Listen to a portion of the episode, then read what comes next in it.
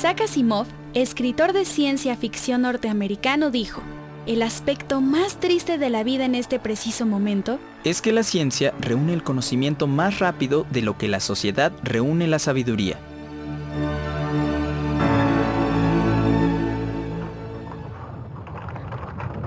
Descubrimientos. Disolviendo mitos. Revelando realidades. Descubrimientos. Descubrimientos.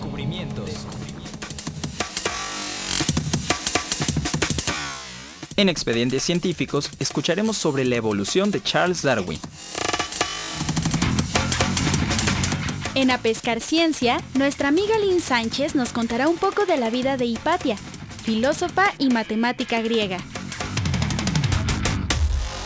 En Fusión Perfecta escucharemos la relación entre Jorge Luis Borges y la ciencia.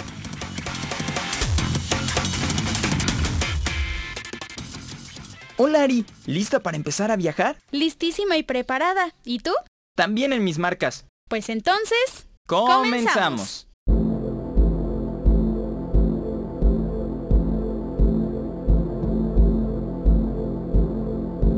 Expedientes científicos.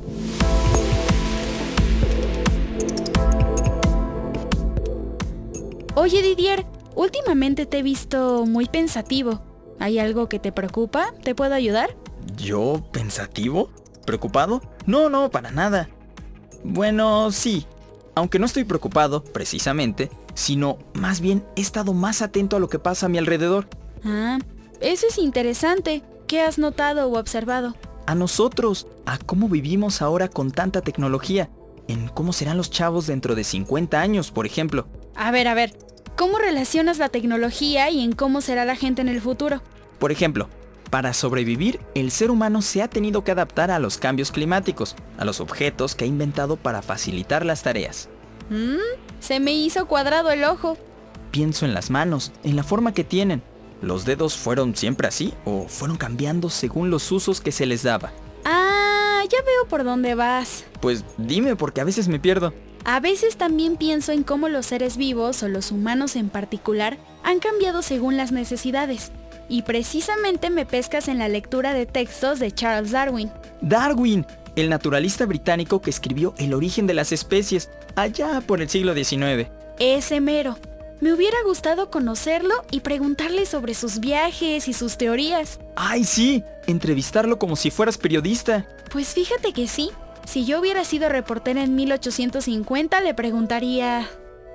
Señor Darwin, en su libro El origen de las especies, afirma que casi todas las especies cambian o se transforman. ¿Eso es la evolución? Bueno, sí, lo que digo es que las especies tienen descendencia con modificaciones. ¿Cómo es eso? Verá, jovencita. Disculpe, señor, eh, soy Ari. Ah, muy bien. Yo soy Charles. Como le decía Ari, las especies tienen descendencia con modificación. Es decir, las especies cambian a lo largo del tiempo, dan origen a nuevas especies, pero comparten un ancestro en común. ¿Quiere una taza de té? Mm, Sí, gracias, por favor. Explíqueme con peras y manzanas cómo es eso. Se lo explico mejor con ratones. Ah, qué rico me quedó. No, no, si el té con esa delicadeza, no sentirá todos sus sabores. Sorba, sorba sí. Ay, es que me da pena. Estamos en confianza, ya somos amigos. Ande, sorba con ganas. No sea tímida. Bueno. Ay, es verdad. Siento como si otros aromas y sabores se desbordaran en mi boca. Es por el aire que entra en el líquido, libera otras sustancias. El té es una especie de hoja que ha evolucionado también, pero esa historia se la contaré después. Ahora vamos con los ratones. Ah, sí, con la descendencia con modificación. Es muy simple. Tiene que ver con la selección natural. Verá, ¿Selección natural? sí. he llamado la selección natural al proceso de adaptación de las especies a medios ambientes o entornos nuevos y que dejan de serlo con el paso del tiempo. ¿Cómo se da ese proceso, Charles? Ari, como sabes, yo viajé mucho por varias partes del mundo. Sí, en su famoso barco HMS Beagle, entre 1831 y 1836. Dediqué muchas horas a observar plantas, animales, seres humanos, todos los seres vivos son de mi interés. E hice anotaciones. ¿Más té? Sí, por favor. Le daré un ejemplo muy simple. Sucede que tenemos una población grande de ratones. Unos negros, otros son cafés, según de la familia a la que pertenezcan. Es decir, se parecen a sus padres. Y a sus abuelos, bisabuelos y así. Forman parte de un árbol genealógico que los hace negros o cafés. Ah, estos alegres ratoncitos viven en un paraje con hierba alta, flores, arbustos. Un bosque. Eso, una floresta. Un buen día decide mudarse, hacer mundo y conocer otros parajes distintos al suyo. Y llegan a un sitio totalmente distinto. Casi no hay nada verde. Abundan las rocas oscuras, casi negras, y otros seres que nunca habían visto. ¡Ay, no! Es un ejemplo hipotético. Los halcones, con esa vista que dicen que tienen, distinguen perfectamente a los ratoncitos cafés.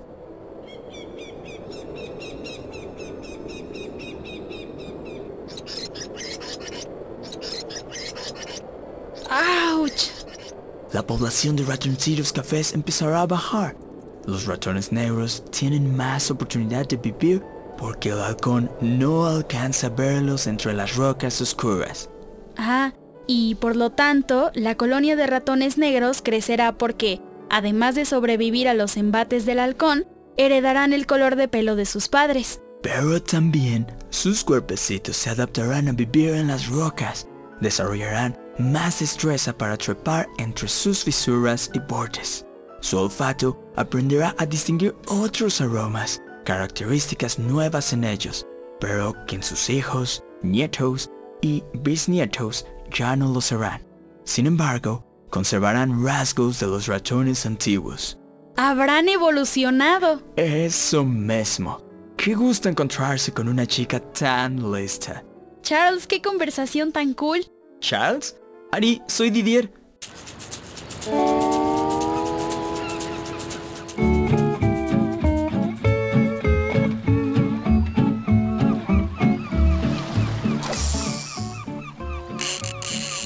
A pescar ciencia con Aline.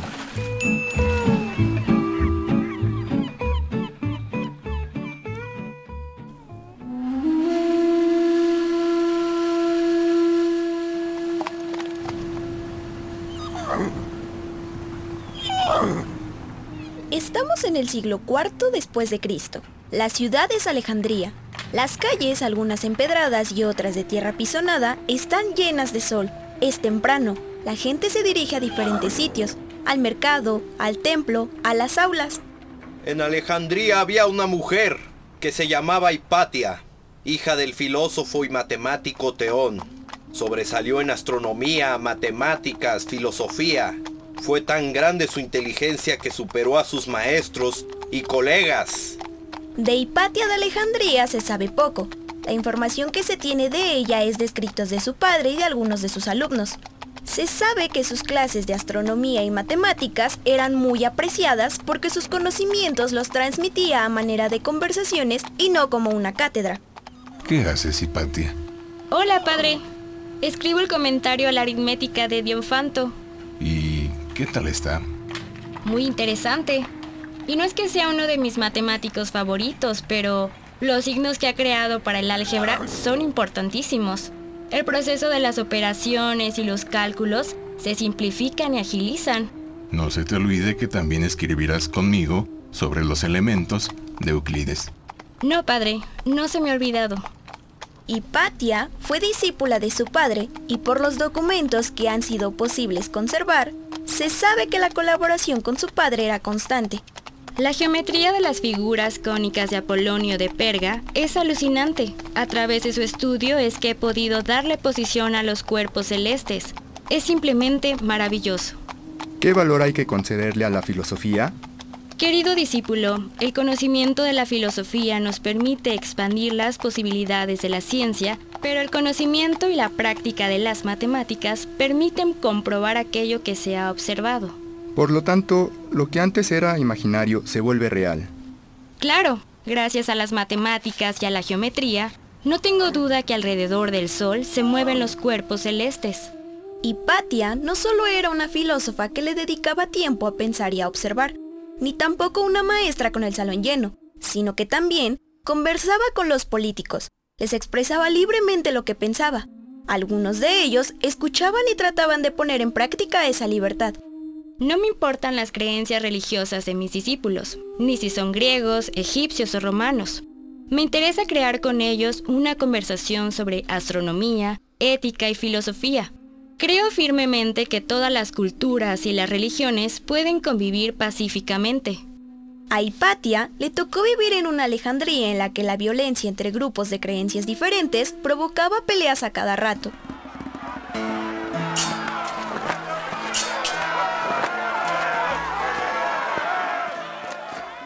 En 412, Cirilo fue elegido como obispo de Alejandría y a partir de entonces la situación se volvió más violenta, pues no aceptaba formas de pensar distintas a la suya, e Hipatia no le caía nada bien. No, no es conveniente que mujeres como Hipatia tengan tanta influencia entre los senadores. Esa mujer es una amenaza para la sociedad. Pero obispo Cirilo es solo una astrónoma que anda más en la luna que en la Tierra. No me importa lo que pienses, no la quiero rondando en las reuniones donde se discute sobre política.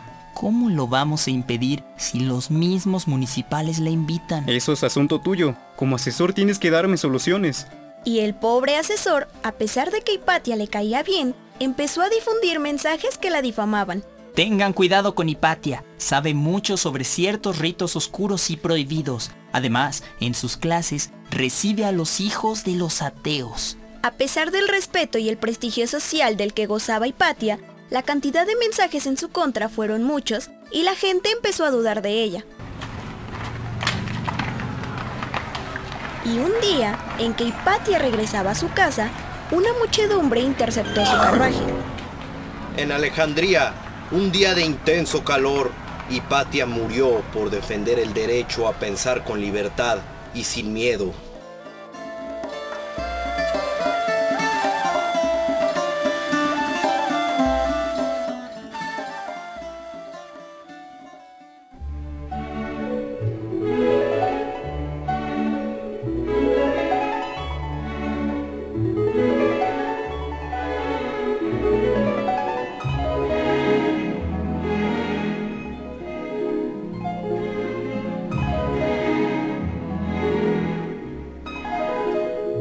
Fusión. Perfecta. Perfecta. Fusión.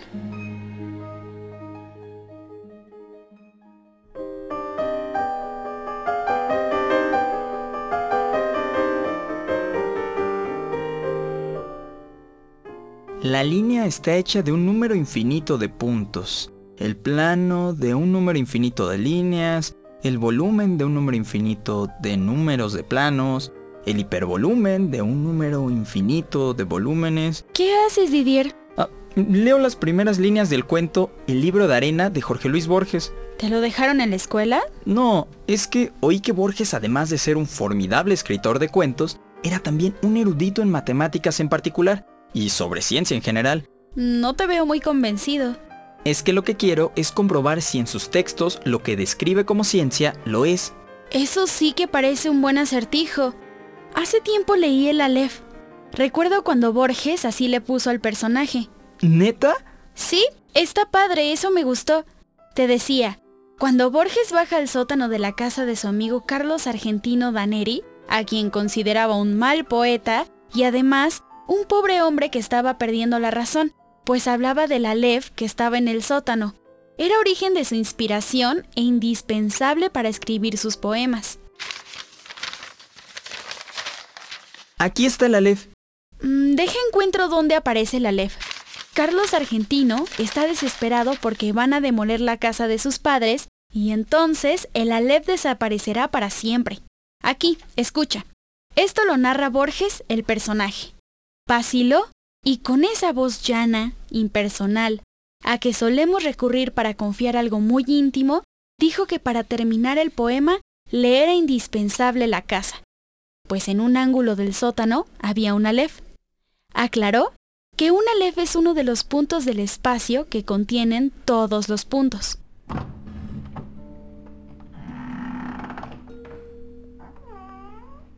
Está en el sótano del comedor. Es mío, es mío. Yo lo descubrí cuando era niño. La escalera del sótano es empinada. Mis tíos me tenían prohibido el descenso, pero alguien dijo que había un mundo en el sótano. Se refería, lo supe después, a un baúl, pero yo entendí que había un mundo.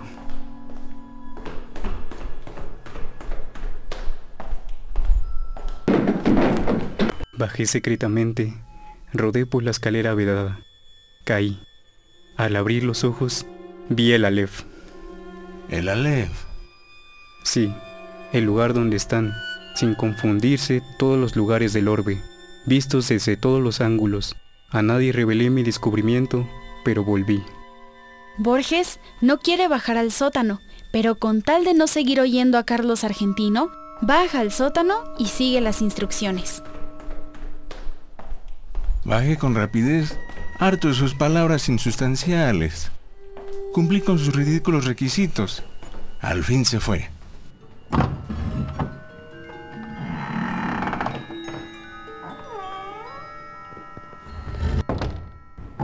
Cerró cautelosamente la puerta.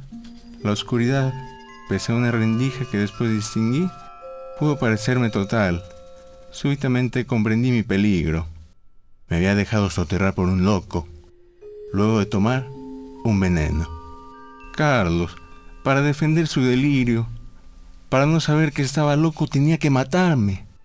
Sentí un confuso malestar que traté de atribuir a la rigidez y no al efecto de un veneno. Cerré los ojos, los abrí. Entonces vi el Aleph. Llego ahora al inefable centro de mi relato. Empieza aquí mi desesperación de escritor. ¿Cómo transmitir a los otros el infinito Aleph, que mi temerosa memoria apenas abarca?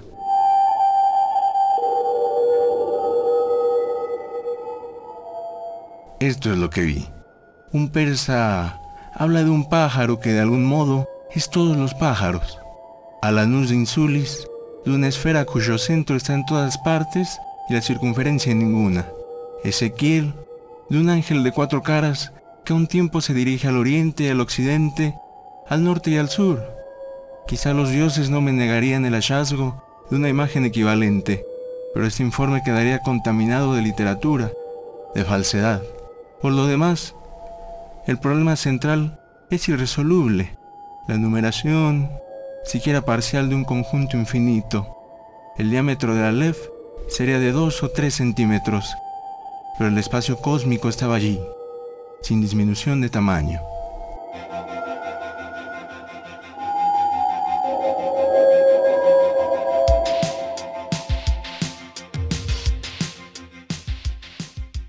¡Órale! Eso sí que es alucine. El Aleph es un cuento fantástico, como muchos de Jorge Luis Borges, en los que habla de números, de universos, de geometrías. Y todo es literatura, o como dicen, su literatura está tejida de lógica matemática. Órale, ahora sí me dejaste con el ojo cuadrado. Ajá, ya en serio, Borges admiraba a Lewis Carroll, Alicia en el País de las Maravillas. Es una historia fantástica donde la lógica se trastoca. ¿Neta? Absolutamente. Me quedé picado con el Aleph. Lo voy a leer completo. ¿Qué tal que su idea de la ciencia también es una ficción? Eso es todo por hoy. Nos escuchamos en la siguiente emisión el mismo día y a la misma hora. Si se perdieron la emisión en la radio, también pueden encontrar nuestro podcast Descubrimientos en E-Medio Radio, Anchor FM, Spotify, Apple Podcast, Google Podcast, Amazon Music, iHeartRadio y Radio Public. Hasta el próximo Descubrimientos. Esto fue Descubrimientos. Revista semanal de ciencia. para jóvenes. Participamos en este programa Jesús González, Emma Bautista, Jocelyn Vega, José Luis Solano, Luis Luna, Portino Longines, Alejandro Ramírez, Ana Lilia Villarreal, Oscar Solís, Alma Lilia Martínez, Didier Longines, Ariadna Caero, Mateo Bonilla. Aline Sánchez. Una producción de Laura Elena Padrón para Radio Educación.